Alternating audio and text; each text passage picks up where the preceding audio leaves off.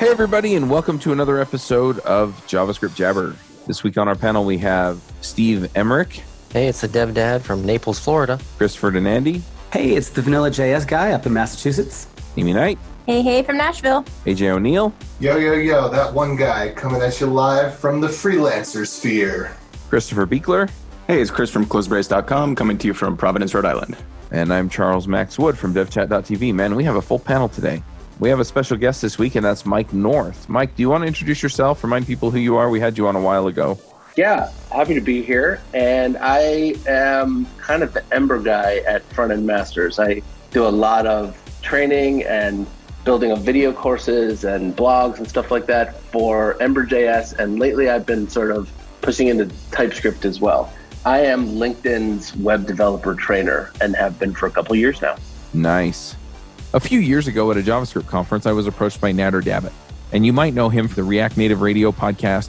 He's also a developer evangelist for Amazon. And when he came to me, we had a conversation about React Native. And the thing that I love about React Native is that it's approachable, it's web technology, and it's cross platform. And it makes a lot of things really easy for developers to jump in and do interesting things on mobile with JavaScript. So we've had this show now running for several years, React Native Radio, where we interview people about the React Native ecosystem, some of the things that are coming out in React and how they affect mobile, and other options that you have for mobile development. So if you're doing mobile development, you're doing it in JavaScript, you're looking for a good option, or maybe you're just trying to stay current with React Native, then go check out React Native Radio at reactnativeradio.com. I think last time we had you on, we talked about Ember, and we've had somebody on within the last six months or so to talk about Dan. Ember, but Yep, you had Sam Selikoff. That's right. But it's not a topic that we talk about a lot. And so I'm, I'm a little curious from where you sit, what's going on with Ember and, and where is it heading?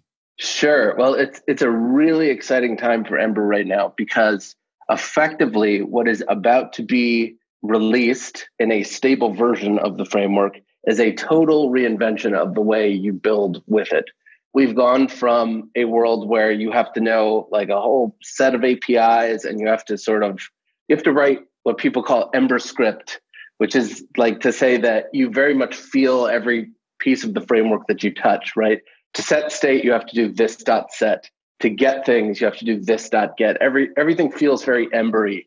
And we're moving towards this new edition of ember which you can think of kind of like a major release which almost goes to the complete opposite end of the spectrum where you feel like you're writing vanilla javascript and html and you just have a couple decorators you're sprinkling the framework in but it's not in your way and you don't really feel it very much. You you really just feel like you're a JavaScript developer working with native classes and async functions. And it's so much fun to build with this this new version of the framework. And this sort of sets the the stage for the next like five or six years of the way we're going to think about components and the way we're going to design things. Ember ha- has never changed so much in its eight year lifetime. Nice. It's it's also interesting to see it continue to evolve in a world of React and Vue and Angular and some of these other frameworks that seem to have grown a bit bigger than Ember. Yep, absolutely. I've been waiting for this point in time for a while. It is where we are finally letting go of the cruft, the stuff we had to carry along in order to work in browsers like IE8. So, like, we haven't supported IE8 for a while, but this is the, like, we have finally at this moment managed to jettison that stuff away and get to a point where you know we can use these modern features modern uh, syntax that we've been so excited about for the past several years in the job What's your problem with the best browser ever built? IE8, Yes. gold what- standard of browsers. the gold standard of browsers i remember ie8 i remember as being that was the browser where javascript worked reasonably but the dom api did not that was better than ie6 which is like neither worked reasonably but IE8, that that's where we had no way of listening for a resize of the window in a, in a reasonable way. We had no defined property. It was the reason we had jQuery, right? You needed jQuery for IE8 because that was how you could have a single way of listening to events that worked across Chrome and IE and, and you know Firefox, all the other browsers you cared about. That represents like the recent Ember has felt its age is because that's what it was built for. And with Ember 3.14, which is coming up at the beginning of October, that opens this door to to going from like this antiquated way of building apps to a super sleek and light and modern feel. So my my wife just graduated from a coding boot camp and I sat her down with this new version of Ember and she had a React background. And uh, she built like the whole game of Monopoly just through vanilla JavaScript classes and handlebars templates. Like she hardly needed to learn anything at all about the framework. So we've gone from like the steepest learning curve amongst all of the popular, you know, JavaScript frameworks to hardly having to learn anything at all. It's almost like you need to know like five things, five rules, and the instincts you get from just using JavaScript the normal way will carry you the rest of the way. So I am mildly curious. You have eight years in, and this sounds like a really significant change. Uh, yeah. How does the community feel about this? Are they excited or are they nervous? They're super excited, and and part of that comes from the framework's commitment to stability. What's odd about the way this is rolling out is it's not actually a major release. This is because Ember's major releases are super boring. They do nothing other than like discard deprecated code. And sometimes we drop support for a browser, but that's it. As a rule, we only do that on major releases. So this is basically all hidden behind feature flags, where like a certain set of feature flags, you turn them on and you get Ember Octane, this new modern feel for the framework. But all the old stuff still works. So this is great if you're concerned about like migration and how are we going to get onto this new way of doing things. And at LinkedIn, for example, we have huge apps. We have, I believe, the biggest single page app in the entire world. And it is not simple just to sort of like flip a switch and everything feels modern now. So the idea of like letting people consume these new features, these the, the things that make up this new programming model, as we call it, the ability to do that incrementally and to have like the old and new world exist side by side like you can have some components that are the 2011 style Ember, and right next to them, the 2019 style of Ember, and everything kind of works seamlessly together. Part of the reason it's taken so long to do this is that's a lot of work. Anyone who's been building in this space knows that having that kind of compatibility and all the tests to make sure that everything interoperates the way it should, that like triples or quadruples the timeline for building this kind of stuff out part of why the community is like there is no fear that I've seen and no no concern about stability because we have this long track record of not leaving apps behind and making sure that everyone can take the next step right down to building code mods that will kind of rewrite as much of your app as is possible in this new world.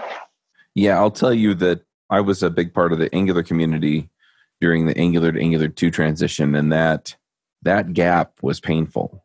And they did a ton of work to make it easier and a ton of work to make it so you could run Angular and the old Angular side by side. But it, yeah, it, it, just wasn't that seamless. I mean, now it's nice, you know, once you're up to past Angular 2 or later, right?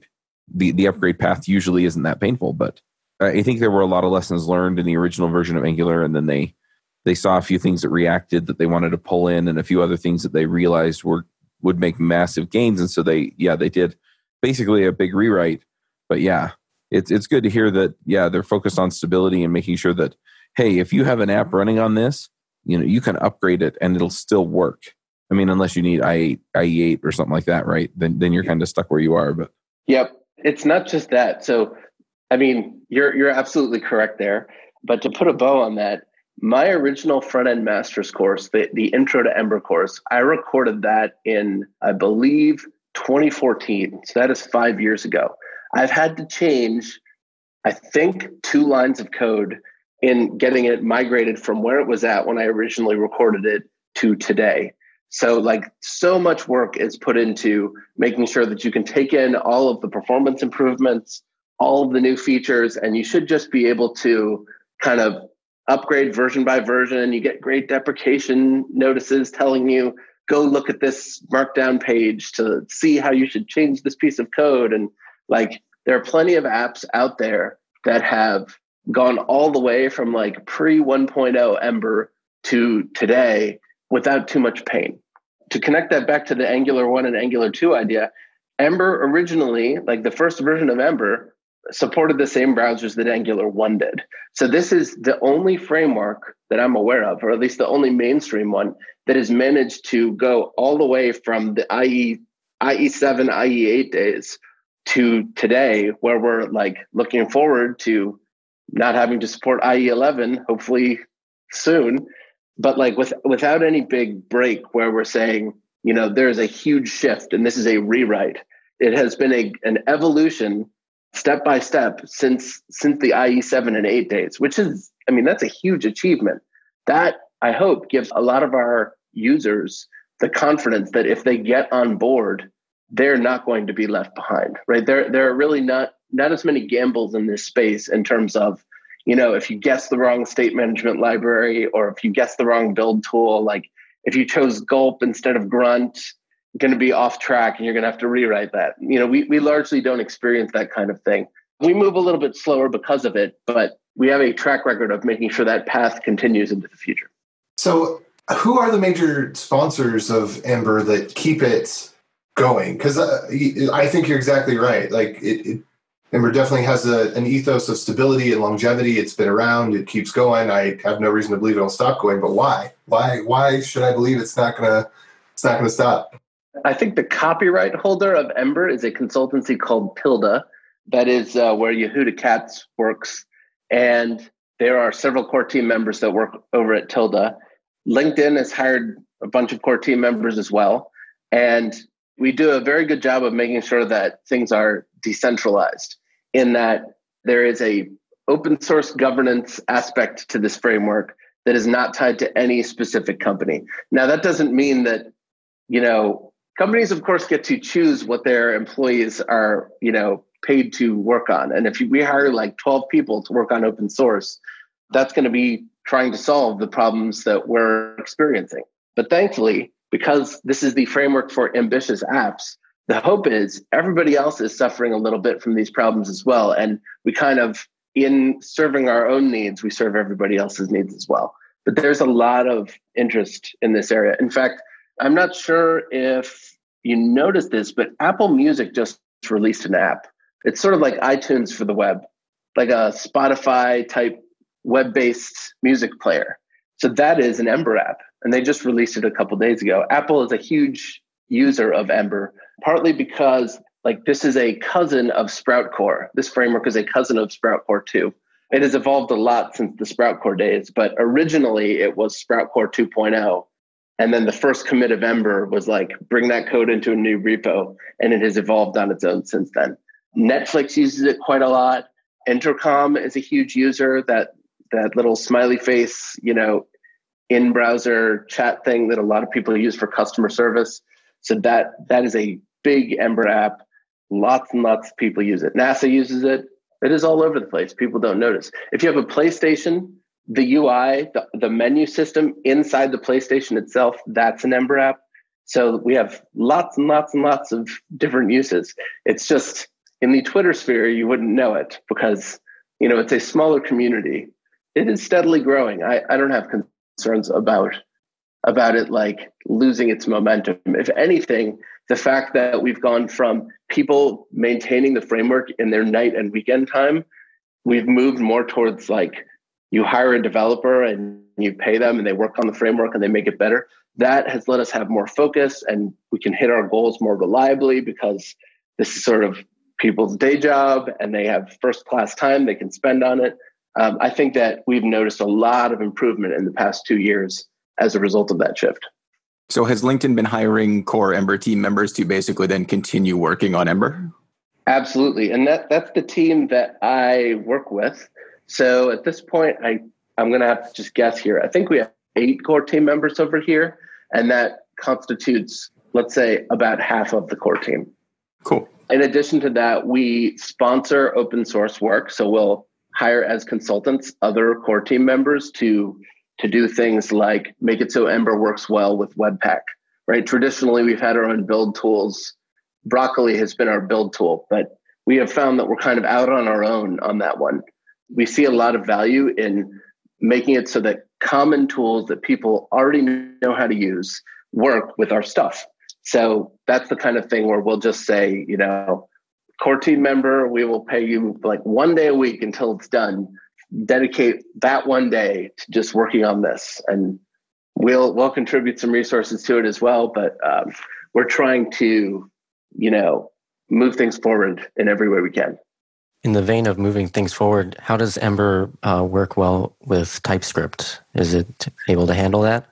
Good question. And that's a good question for me because I'm one of the people that are building that that technology out. So you can install an Ember add-on with one terminal command that will enable TypeScript in your Ember app. It, it is as easy as I've ever seen to go from a JavaScript project to a TypeScript project. So one of the things that we're a bit sensitive to is the fact that like JavaScript and TypeScript in an ideal world are sort of very compatible with each other.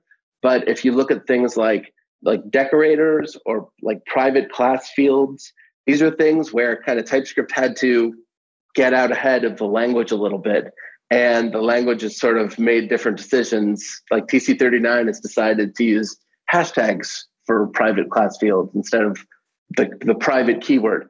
So there are some issues about that could cause misalignment. And we have built things such that you don't have to worry about that. We put everything through Babel. So whatever works in JavaScript, like if TypeScript can understand it, you will get consistent output no matter whether you're using TypeScript as source or JavaScript as source. And the main things that remain to be done there are just making the performance better and improving the types. And I, I do a lot of work in the definitely typed space to make sure that those are as good as they can be, but they can always be better. So speaking of using TypeScript, I know like the Rails community is super beginner friendly, but I know like for me personally, I always try to steer developers in the React direction just because I think if you can stick to like the React tutorial, it is you know, and you don't have to like include their build system and all that just yet, just to like kind of learn the basics. It sticks to more like vanilla JavaScript. Like there are trade offs. Like it's good to learn vanilla JavaScript, but then also having a framework in place I think kind of like helps it so that if you do focus on Ember and you change jobs, then it's going to be easier to learn the Ember code base of the new job. But all that to say, where Ember stands today, like how much of Ember do you have to learn and how much will your vanilla JavaScript experience, how far will that take you? That is a great question, Amy. I love this question because my answer a year ago would have been totally different than compared to what it is today. Good, that makes me happy. a year ago, I would have said like you kind of. I almost would steer people towards learning a little bit about Ruby on Rails because that's a common ancestor of Woo, Rails. Rails, like it's like people think about like Rails JS, right? It has like controllers, it has a router JS, just like your router RB. And it honestly, it's part of what drew me to Ember. I was a, a like I loved Ruby on Rails. It's what got me into building web apps. I think I have a um, pick for y'all, but I'll save that for later. but now the we've we've almost like completely swung in the other direction, and now the more ES6 you know, the easier your experience is going to be. Like if you can write a native class and you can think of it in terms of when I click the button, this method is called, and here's a class field and I can use that in my template, right? I can render its value here inside this H1 or something like that. More than ever, just knowing ES6, that is the foundational thing you need to know. And the Ember bit might be like the last 10%. And that should take you a really long way. For my wife, who I mentioned built this Monopoly game, she knew ES6. She knew how to think about components in terms of how she would break up a big chunk of HTML into subparts. Didn't know any Ember. And she was able to get through it like through spending maybe an hour learning how to use this stuff. And I'm talking about Ember Octane now, this new edition of Ember. But it just feels like you're writing ES6 and mainly you're working with two decorators. One to indicate that when something changes, the HTML should be updated. And the other is like a method that is hooked up to a DOM event. That's all you have to think about. There's no elaborate, you know, set of base classes that you have to extend from. Um, I think that is even simpler than the React mental model in that we don't even have a set state.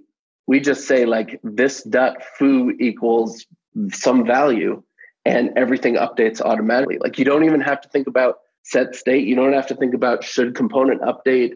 We've even moved our lifecycle hooks away from components and towards DOM elements. So instead of thinking in terms of when the component is inserted in the DOM, run this function, you could just say, whenever this div is rendered, run this function. And that lets you, you know, put things behind conditionals. Like you could have within a component a toggle that, you know, shows something or hides it. And that that would be like your, you know, component did mount, right? That would be you know fired every time that's hidden and shown again. And so you can really think about things in terms of these concerns relate to elements. The component class is super simple. It's it is two decorators effectively and almost nothing else. And that's where the complexity lives in a modern single page app. It's all about the component. So i'm super excited that things have have taken taken a turn in this direction especially as a teacher right i use my ember material used to be four days. Like you give me a new hire in four days, I can kind of get them up and running and learning about, you know, how do we work with data and state? How do we compose components together? Four days later, I can get someone through that. Now we're down to one day. And it's a lot more fun, to be honest, because it just feels like you're using the programming language. Like we're not Ember developers anymore. We're JavaScript developers. And this is a little library we sprinkle in so that, you know, we don't have to worry about DOM manipulation. That's effectively how things feel. So I think it's a lot more approachable than it used to be. And that's that seemed to be what you're getting at, Amy. Yep, definitely. That makes me super happy. I mean, also too, there so I was I thought it was a blog post, but it was just a tweet that I saw and this guy kind of he must be in the Ruby community. Oh, he's on Ruby Rogues. Nate Hopkins. I don't know. He was just talking about how like GitHub uses Rails, Stripe uses Rails, Kickstarter, um, Twitch, like all these people are still on it and yeah, I can share the tweet in the notes, but yeah, yeah. it's still a very popular thing, and yeah, there's trade offs with everything. There are trade offs with everything, and I might I might get I might lose some some followers by saying this, but the JavaScript community, it, part of it is fashion. People love to chase the newest, hottest thing. Mm. Um, sometimes it turns out to be really popular. Sometimes it turns out to sort of quiet down and not not really get traction.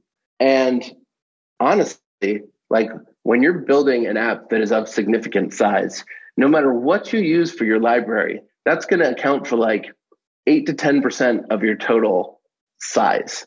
And the people that need to use this stuff, like GitHub using Rails, like they figure out a way to make it fast. If you have a good team, if you are kind of building things in the, the idiomatic way, you can get a lot out of it but you just have to kind of understand the, the limitations of what you're working with. If it's Rails, like you've got a single thread, it is not C++. So if you're doing like some really intense work, you should probably like move that to a background process. But there's no reason why an app like GitHub has to move, right? It's just spitting out HTML. It's not doing the git merge inside their web app. And Ember is, can be thought of in a similar way in that like there are teams out there that have been really successful with it. And like if you're building an app of significant size, like a Facebook or a LinkedIn.com, really the challenge is how do you get hundreds or thousands of engineers working harmoniously so that they can have good code quality and so you know they can like distribute knowledge amongst themselves and that is probably your biggest concern everything else is like a picking a tool for the job and there are many good tools out there. you know, it's interesting too. You made that point. You know, they'll figure out a way to make it fast. And having been involved in the Rails community for a while, and you know, I'm also still a panelist on Ruby Rogues.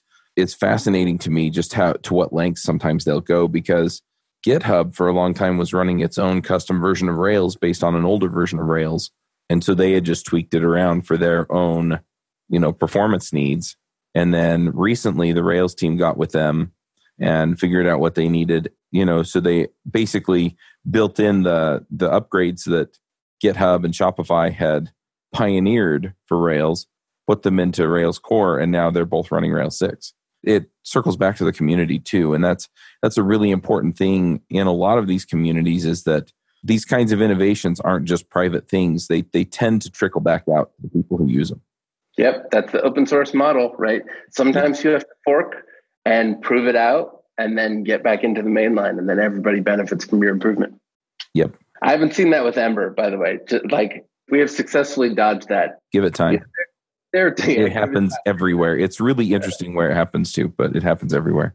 On the uh, community note, I'm sort of curious. I have worked mostly in uh, React, and one of the strengths and arguably weaknesses of the React community is how many available solutions there are in terms of third party open source modules that you can install, uh, typically via npm or yarn.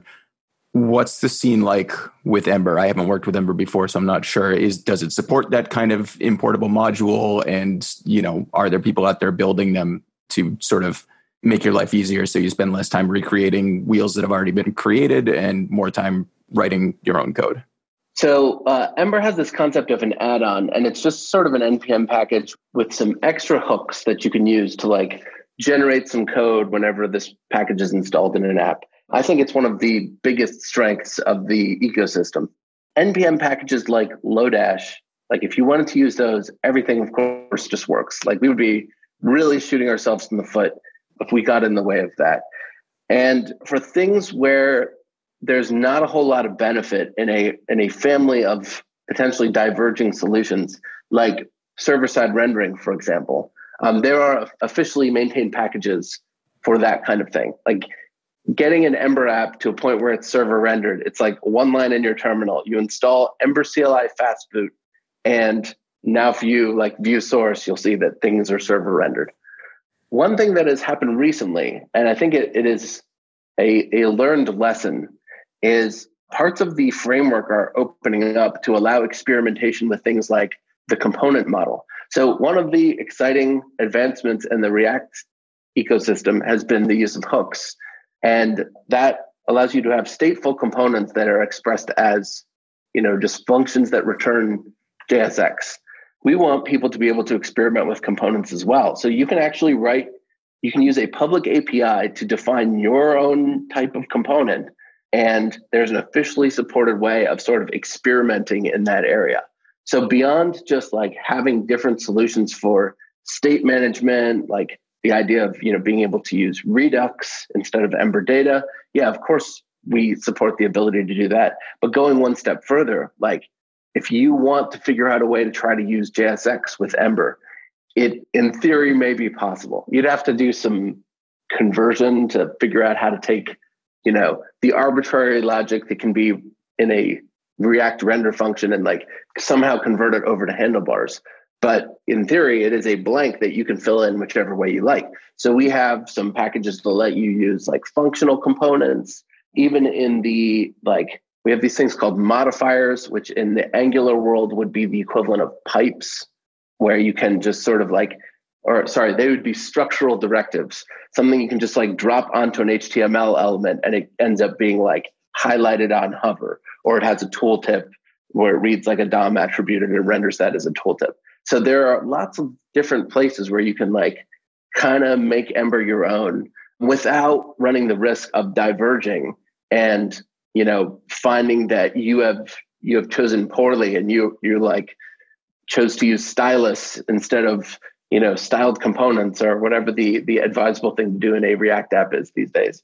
So i like that. I like official extensibility points and that's that's part of what's been in ember ember's dna the whole time um, the idea of like things work a particular way by default, right? That's convention over configuration. But there are also these great escape hatches that you can use. If you want to say, like, I have a need to do something different, there's the option of doing that. There's one company I'm aware of that even uses Ember components that render out to Swift views. So they're not even using Ember to build a web application, they're building native apps. And this is possible because you know you can just like replace a method with something else. And if you if you know what you're doing and like in classic ember you really needed to know what you're doing to do this the sky's the limit. But there there is more flexibility than ever while maintaining sort of the happy path. I see that as being happier than it's ever been. Nice. One thing that if i remember right too uh, ember has had testing as a first class citizen which is something that it took from rails. Yep. So QUnit's are default solution, but you can drop in Mocha. I have personally written a library for snapshot based testing if you like that aspect of uh, Jest. Recently at LinkedIn, we've been working on integrating a library called Backstop.js for visual regression testing. So if you've and every front end developer has has accidentally dropped a button off of the screen by making a CSS change. So this effectively like takes a screenshot using headless Chrome, saves it into your Git repo as a baseline, and then you know as you make changes, you're protected from making unintentional visual changes to your app because they'll be compared against that screenshot, and you have to be deliberate about saying like, yes, I meant that, and yes, take this image as the new baseline. So we've got a whole lot of testing. Like when you generate a new app, it's all in there for you. When you generate new components, you get a, a passing integration test as well, where you just write a little snippet of handlebars and then assert against the DOM. So it is quite easy. And we're very mindful of keeping that story, I think, like the best in the JavaScript ecosystem in terms of setting people up for success and encouraging good craftsmanship. Yeah, I wrote a blog post recently and I talked about it was a response to the 10x engineer thing that showed up on Twitter. And yeah, one of the points that I made was that top engineers write tests. I don't care if you write them before or after. Most people will realize after having written a few systems, they can't always count on remembering all of the assumptions they made when they wrote their code. And so, you know, putting tests in there to kind of check your thinking and remind you that something was important is well it's important it's, it's interesting to me just to see okay you know what systems make this a first class citizen and which don't and you know sometimes if they don't make it a first class citizen you can get a long way with testing and it you know it's natural because the tools are good and then you're going to run up into the couple of areas where the two things just don't quite you know the, the gears don't quite mesh the way you want them to and you have to do a whole bunch of other things to to get that extra gear in there to get things to turn the way you want. Totally agree. And I, I absolutely agree with that point about testing being a mechanism for documenting the assumptions that you made when you wrote the code and your intent when you wrote the code. That's often for an undocumented piece of code, that is the first place I look to try to figure out what was this person, which is sometimes me, trying to do when they wrote this. Yeah. Well, and, and it's interesting too, because you get into these systems where well, hopefully you're writing quote unquote self documenting code. It's not always possible, but you want your code to be as readable as possible so somebody can look at it and, you know, draw out what it was meant to do. But you can't always do that. You can't always put documentation in line or around it that's going to stay up to date. And so tests are another good backstop for that. And and what's really interesting is yeah, people can throw out examples of where these any of these don't work. And that's because they're all imperfect systems. But if you have enough of them in the right places and you make them easy enough to maintain, then you know after a while it really doesn't take that much more time to make sure that everything is doing what it's supposed to totally agree and it takes a more reliable amount of time because when you're gambling like and you're not mm-hmm. writing those tests as you go along oftentimes you can end up tripping over your own shoelaces and having to you know delete the file and start over you know because that's for some knots it's faster just to throw throw it in the trash and uh, try to start again yeah this episode is sponsored by Sentry.io. Recently, I came across a great tool for tracking and monitoring problems in my apps. Then I asked them if they wanted to sponsor the show and allow me to share my experience with you. Sentry provides a terrific interface for keeping track of what's going on with my app. It also tracks releases so I can tell if what I deployed makes things better or worse. They give you full stack traces and as much information as possible about the situation when the error occurred to help you track down the errors. Plus, one thing I love, you can customize the context provided by Sentry. So, if you're looking for specific information about the request, you can provide it. It automatically scrubs passwords and secure information, and you can customize the scrubbing as well. Finally, it has a user feedback system built in that you can use to get information from your users. Oh, and I also love that they support open source to the point where they actually open sourced Sentry if you want to self host it. Use the code devchat at sentry.io to get two months free on Sentry's small plan. That's code devchat at sentry.io one other thing that I, I, thought was interesting that you mentioned in the notes that we got from you was just developer education. Yep. So why is this so important? I mean, I have my own opinions, but you're the guest and everybody can hear my opinions when they want. So working at LinkedIn, we we look at employment numbers and the rate that new jobs open, things like that, all the time. We we have economists on staff, um, and you can follow them on LinkedIn that will like look at jobs reports and figure out what's going on. So obviously, and this should be no surprise to everyone, software engineering is growing like crazy and is likely to continue growing, growing at many times the rate that other careers are growing in terms of the number of available jobs. The rate that we're graduating new people from computer science programs, that is not keeping up at all. So, what that means, like that rate of high growth, that means that increasingly we have fewer senior people, fewer people with a lot of experience spread out over bigger groups of developers that have less experience, right? It's like tons of new people are entering the workforce. And before long, it's like only two out of 20 people or something will, will have like 10 plus years of experience. So, what that means is that people are coming from unconventional backgrounds, right? They're not getting that CS degree. And on average, engineering teams are getting more and more junior. So it is, I think, the the responsibility, and it is it is really a mandate as good community ecosystem, you know, citizens for people who've been around for a while or, or people that have learned something, period. Like you don't you don't have to have like many years of experience, but once you figure something out, we need good mechanisms for distributing that knowledge like, even if you're an intern that has spent three months working on some project and you went deep into a particular area and you know something that few other people know, we need to start working on means of distributing that out and making it so that you know everybody knows how to do this or everyone can learn it when they need to to reach for that. Before long and i think a lot of a lot of teams are feeling this already before long you start to really really hurt in this area. And by that i mean like new people are coming in and they have less experience than we're used to seeing right? They they don't remember like the jquery days or all they know is react. Like you hire a new person from a coding boot camp they know react. So we need to get good at like building video courses and having like methodical ways of using code reviews as an instructional mechanism where you can have a conversation about you know learning how somebody else sees this problem and how they would think about solving it and like now you understand how to relate to somebody who comes from that background the more we can do that the better we're going to be able to sort of stay stable as this trend continues as more less experienced people come in and as that you know developer with a lot of experience starts to become more and more rare in addition to Mike, there are two panelists on this episode, at least two panelists who spend a decent amount of their time educating other developers. Both Chris Ferdinandi and myself produce a lot of JavaScript tutorials, and I think we very much share those opinions uh, and those beliefs that it's it's vitally important to share what you've learned and to to help other people get to advance their knowledge.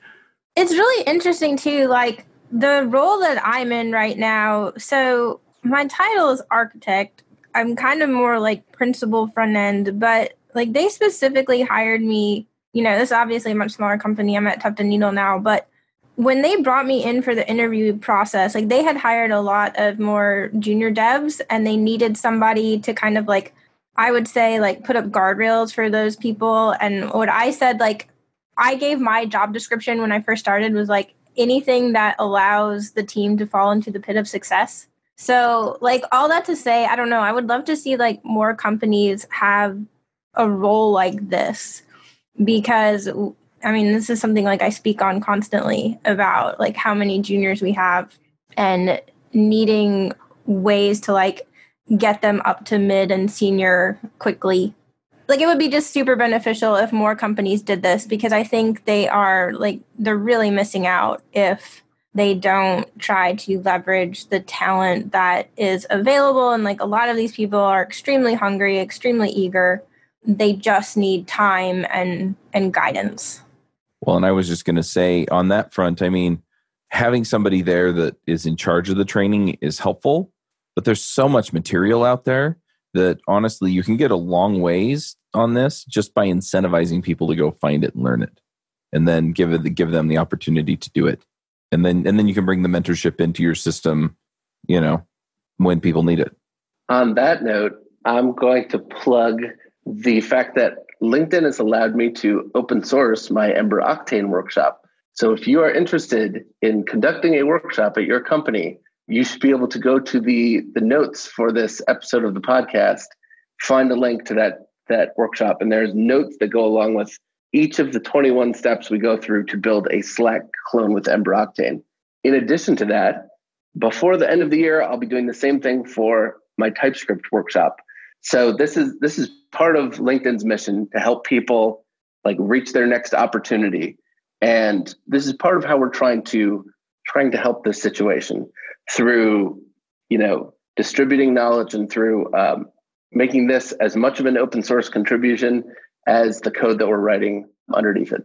Nice. And while we're talking about this, you've done, like we mentioned before, courses on front end masters. Do you want to tell us what courses you've done and how people can find those? Yes. So if you go to frontendmasters.com and you search for my name, Mike North, as a teacher, um, you should be able to see a listing of all the things that I have taught there. Of course, the Ember stuff, but I also do their TypeScript training. So we just recorded a great TypeScript 3 course that is a tiny bit under four hours long. And one of the cool things that I learned about teaching this material is we spend the whole class in Visual Studio Code. And that's because, like, when you're learning TypeScript, hovering over all of those variables and all of those functions and seeing what the tooltips show you, that is the best tool I've found for understanding what's going on behind the scenes because you have the code that runs, but you also have like all of these constraints that you're designing with with the types. And because there's no debugger for types, there's no way to kind of like like infer what's going on inside the system. Those tooltips are the best you can get, where you can see like what is this regarded as, and I returned the following thing for my function. What is the return type of this function now? So it was a, a really unique way of presenting that material that the people who watch the course seem to really love. We've seen a lot of a lot of people watching that one and a bunch of other stuff. So I have an SEO course, a PWA course where we build like an Instacart clone that even works offline. So Steve Kinney and I teamed up for that and a bunch more. So go and take a look. As somebody that has sort of bounced around from, you know, programming robots where you had like 8K of memory for your code and the runtime memory to web apps to desktop apps. Like I've sort of touched on a bunch of different areas. And because one of my passions is kind of packaging that knowledge up and passing it on, I've tried to do that to the highest degree possible on front end masters because they they make it really easy for uh, instructors. They kind of just point a camera at you and you do your thing, and then they take care of all of the other things that I'm terrible at, like editing. Yeah, I like their courses because you have people that are there present that can ask the questions. You, you kind of get the best of both worlds as far as, you know, the in person and the recorded. And so usually somebody will ask the same stupid question I had.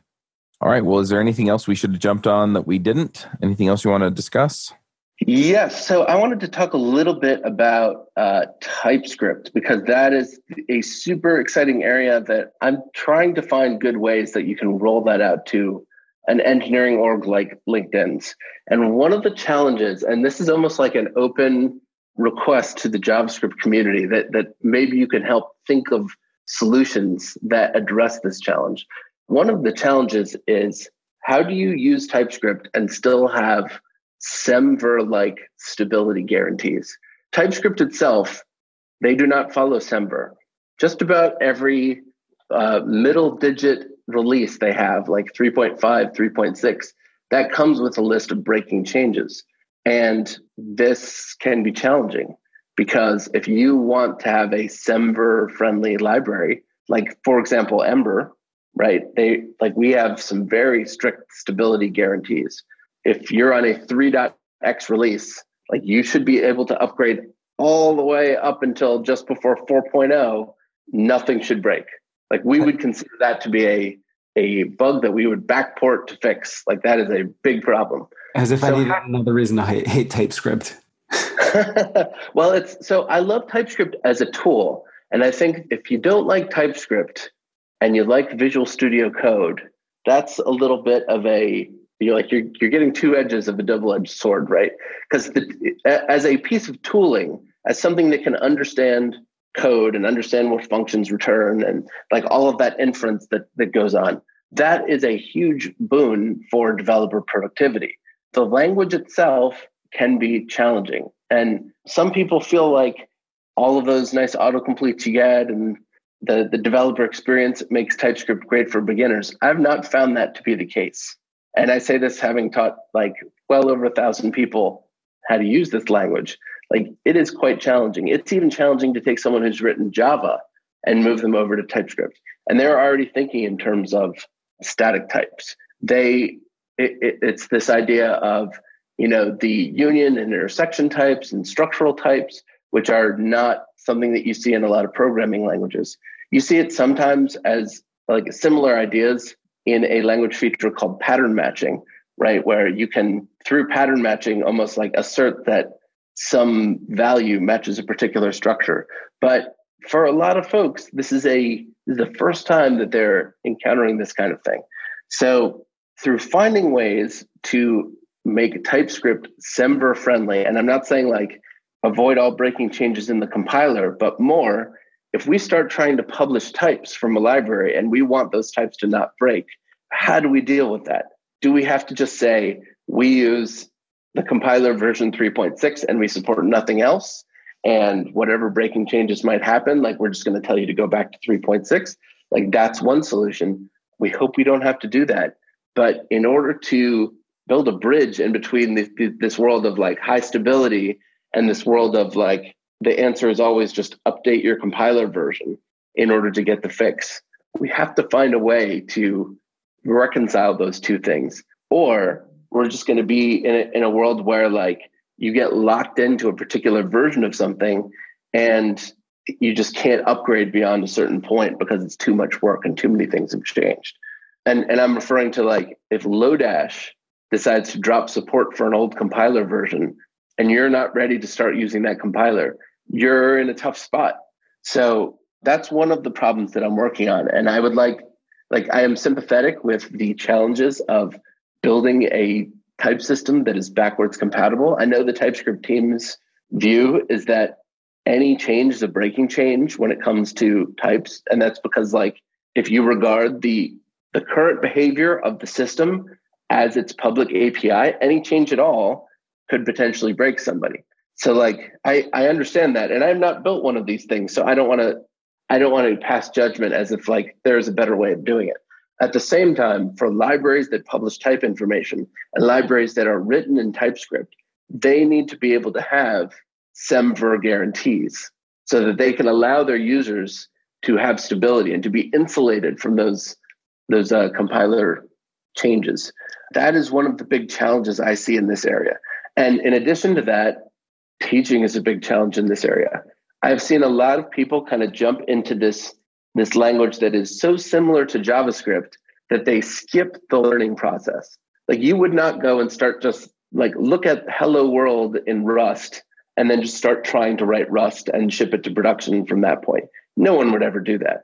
But somehow people feel that they can do that with TypeScript. And so you end up with a lot of wacky stuff out there that just results from people having excused themselves from the normal process of learning how things work and learning like what are the patterns I should be using, what will be successful and what won't be. You also end up with a lot of TypeScript that uses any in many many places where it really shouldn't because as soon as people run into something they don't know how to diagnose and i say this as somebody who has had to dive into typescript for client work without being fully versed in it any is the great escape hatch right like all right this isn't working i need to ship it Find any there we go Yep. Sometimes any is appropriate. Like an argument past a console log, that absolutely should be an any. You right. can like so you do see a lot of things that kind of go in that direction. And the other extreme is people start writing their app interfaces first. And it's like basically pouring their code in cement, right? Where everything's sort of seized up in this big ball of constraints where you're not relying on inference as much as you should and it becomes extremely difficult to refactor right like you change anything at all and like you just see red squiggles light up everywhere. Your whole Uh, code breaks. Yep. Yep, everything breaks, and and that that certainly is like defeating the promise of improved developer experience, improved productivity. Right, that's what you should be getting from this kind of thing. So my ask there for for listeners is, if you're interested in this area, great. You should go and look at the TypeScript deep dive. It is a wonderful free ebook. If you just search for TypeScript deep, deep dive, you will find it. And also, if you search for new TypeScript handbook, you can see the work in progress for the upcoming new documentation that will go with TypeScript itself. And it is extremely detailed. But do yourself a favor and learn how to use this tool before you start shipping code to production, because that's what you would do with anything else.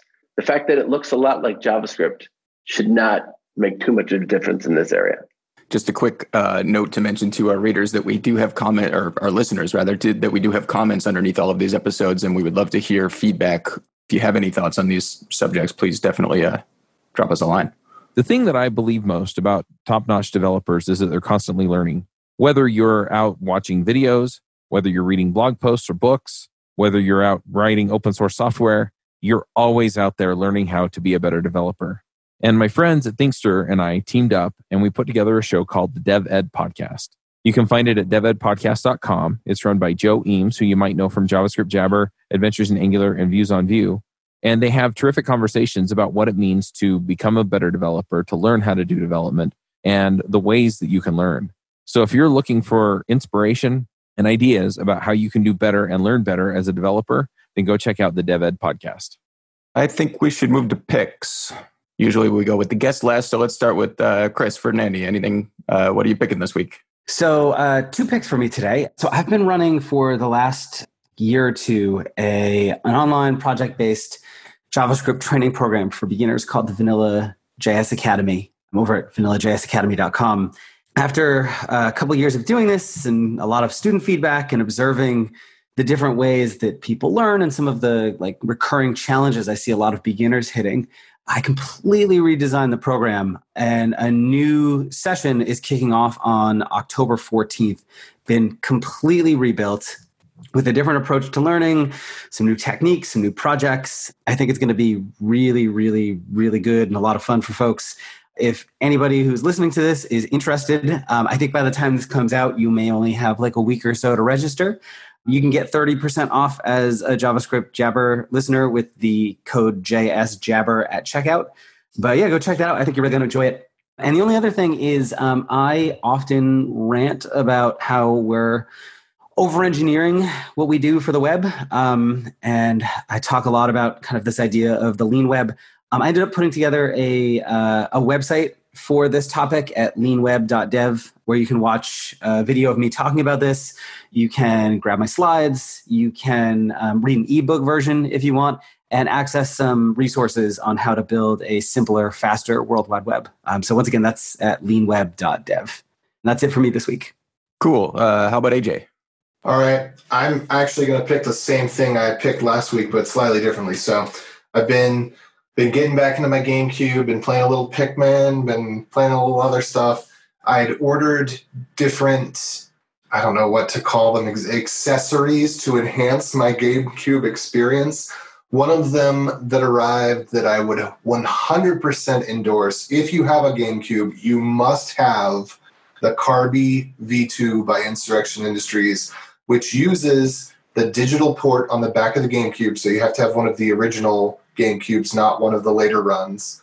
But if you have two if you have two AV out ports on the back, one's labeled digital, the other one's labeled like RCA or analog or I forget what it's labeled. But that's what this is for. It uses an unused development feature of the GameCube that was never productionized for it was supposedly going to be for like 3D goggles or something, but it has true digital output so you get 480p out of the back of it. And then I've ordered an upscaler that uh, maybe I'll recommend some episodes in the future because it's going to take a little bit to get here. It's an Indiegogo thing.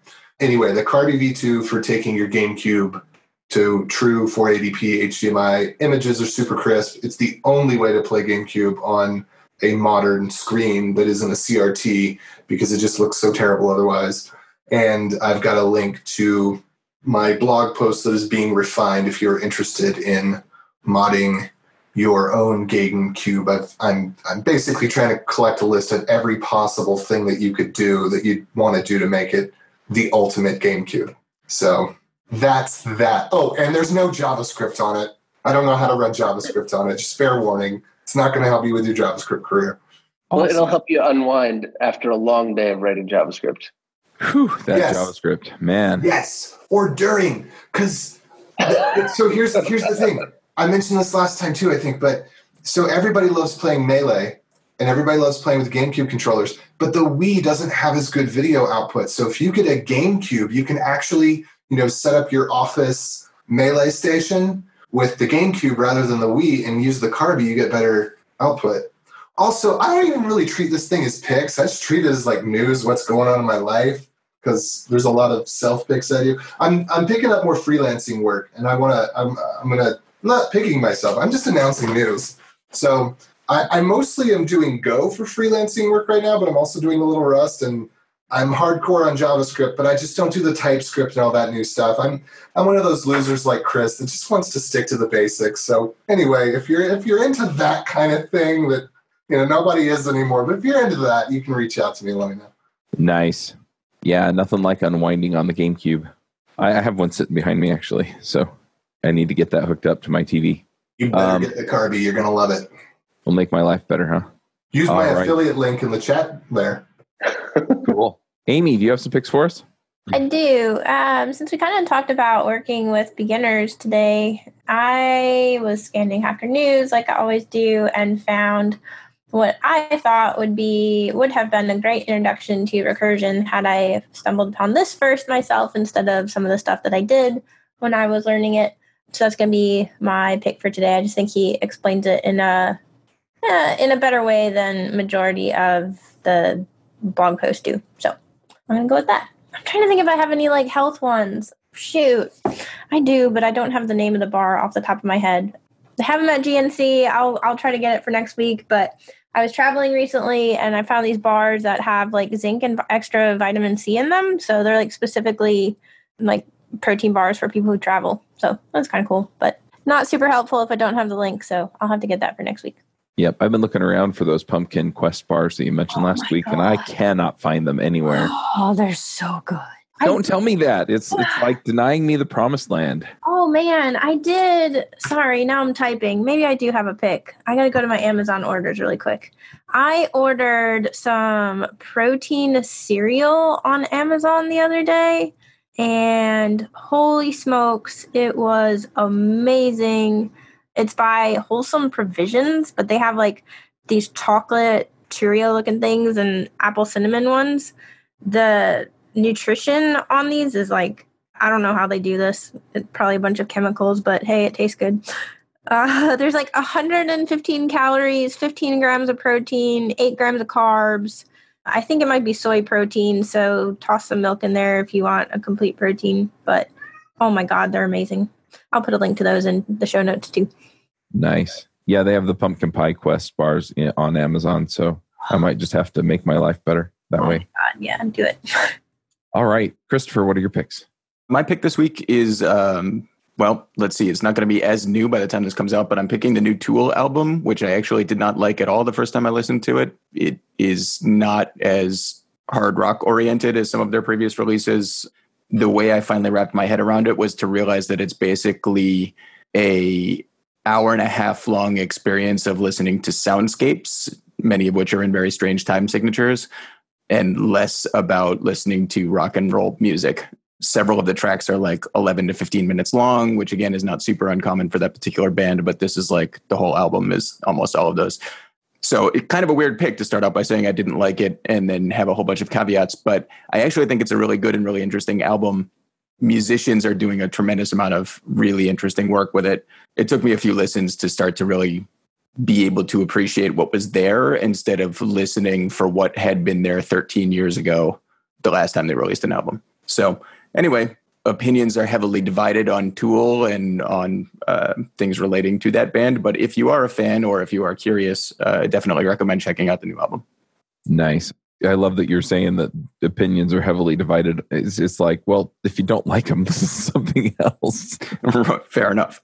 Uh, I, I don't, I mean, there are a lot of things out there people get fired up about. I just don't understand why, if, if you don't like it, just, yeah, don't bring it into your life. Anyway, um, Steve, do you have some picks for us?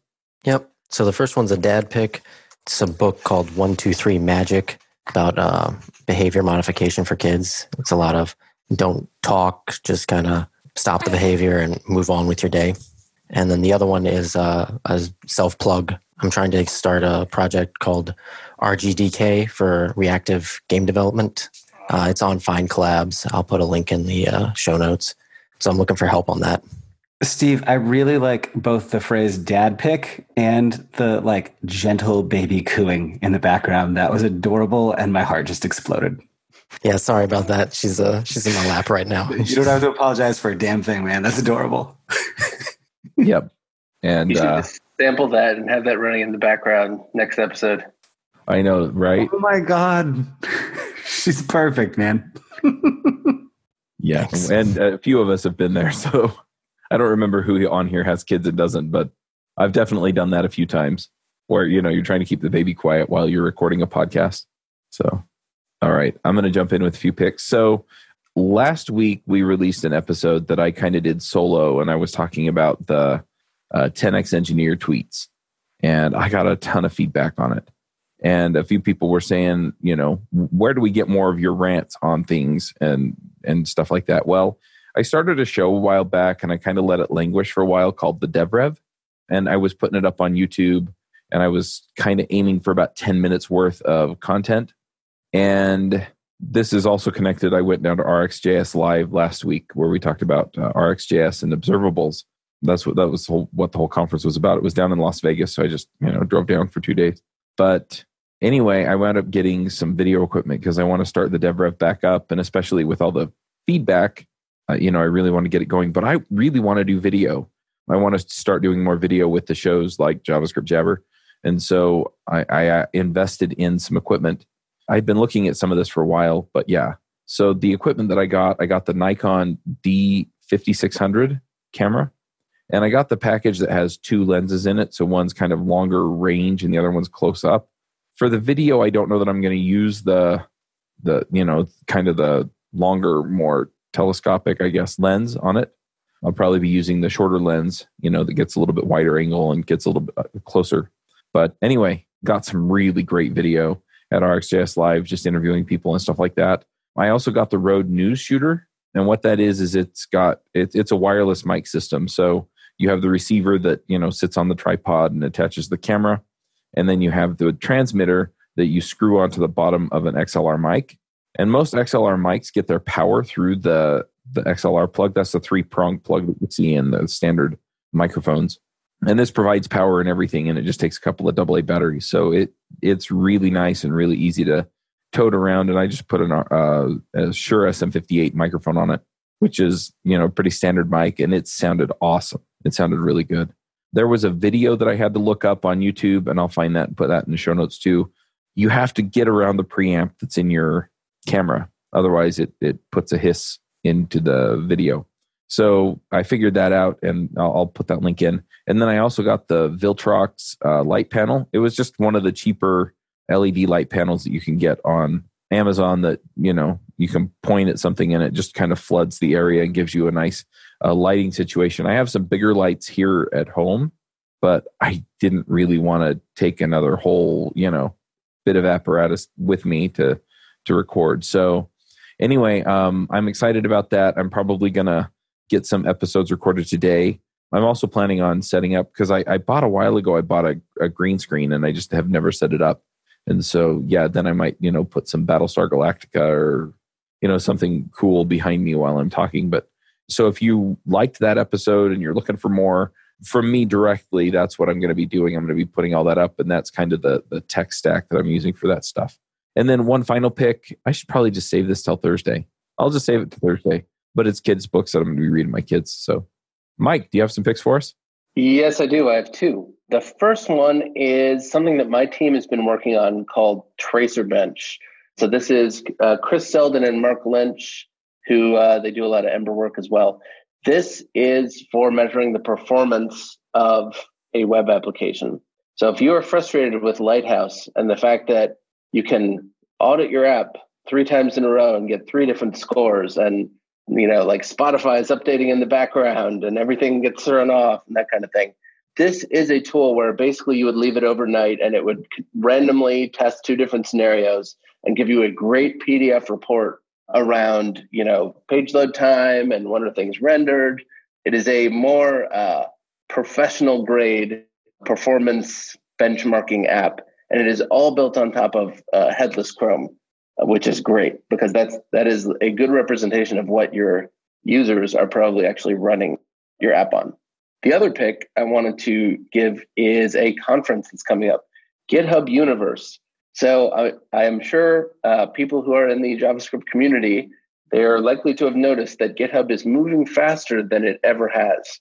So this year we got GitHub acting as a, a package registry and GitHub acting as a CI engine. GitHub Actions is basically a CI service. So they are moving really, really quickly. There's more new stuff coming up every couple months, and and uh, I'm used to thinking about GitHub as being kind of a very reliable and stable and conservative platform that doesn't really add new features all that often. But something's changed. So this would be a great time to kind of tap into what's going on and to attend this conference and hear about what the vision is for what seems to be kind of a unified place to go for writing your code, testing your code, and publishing your packages. So it seems like GitHub is trying to kind of vertically integrate and um, become all of those things. So GitHub Universe, November 13th and 14th in San Francisco. Check it out. Nice. I really want to make it to that, but I've got like four other conferences right around then, and I've got to pick. So, yep. Yeah. Speaking of which, you you work for LinkedIn, and uh, LinkedIn is owned by Microsoft. I'm going to be at Microsoft Ignite earlier that month, so in November. So awesome. Thanks for coming. Mike, if people want to follow you online or see what you're working on or any of that good stuff, where do they find you? So on GitHub, I'm Mike North, and on Twitter, I am Michael L North. Those are the places to find me. Oh, also, obviously, LinkedIn, I am North M. This is the the curse of having a common name. My username was taken just about everywhere, so I have to pick different ones. Yeah, makes sense. All right, well, let's go ahead and wrap this one up. Thanks again for coming, Mike. Of course. Thanks for having me. All right. Well, we'll wrap this up and we'll be back next week. Bye. So long, ever. See y'all later. Bandwidth for this segment is provided by CacheFly, the world's fastest CDN. Deliver your content fast with CacheFly. Visit C A C H E F L Y dot com to learn more.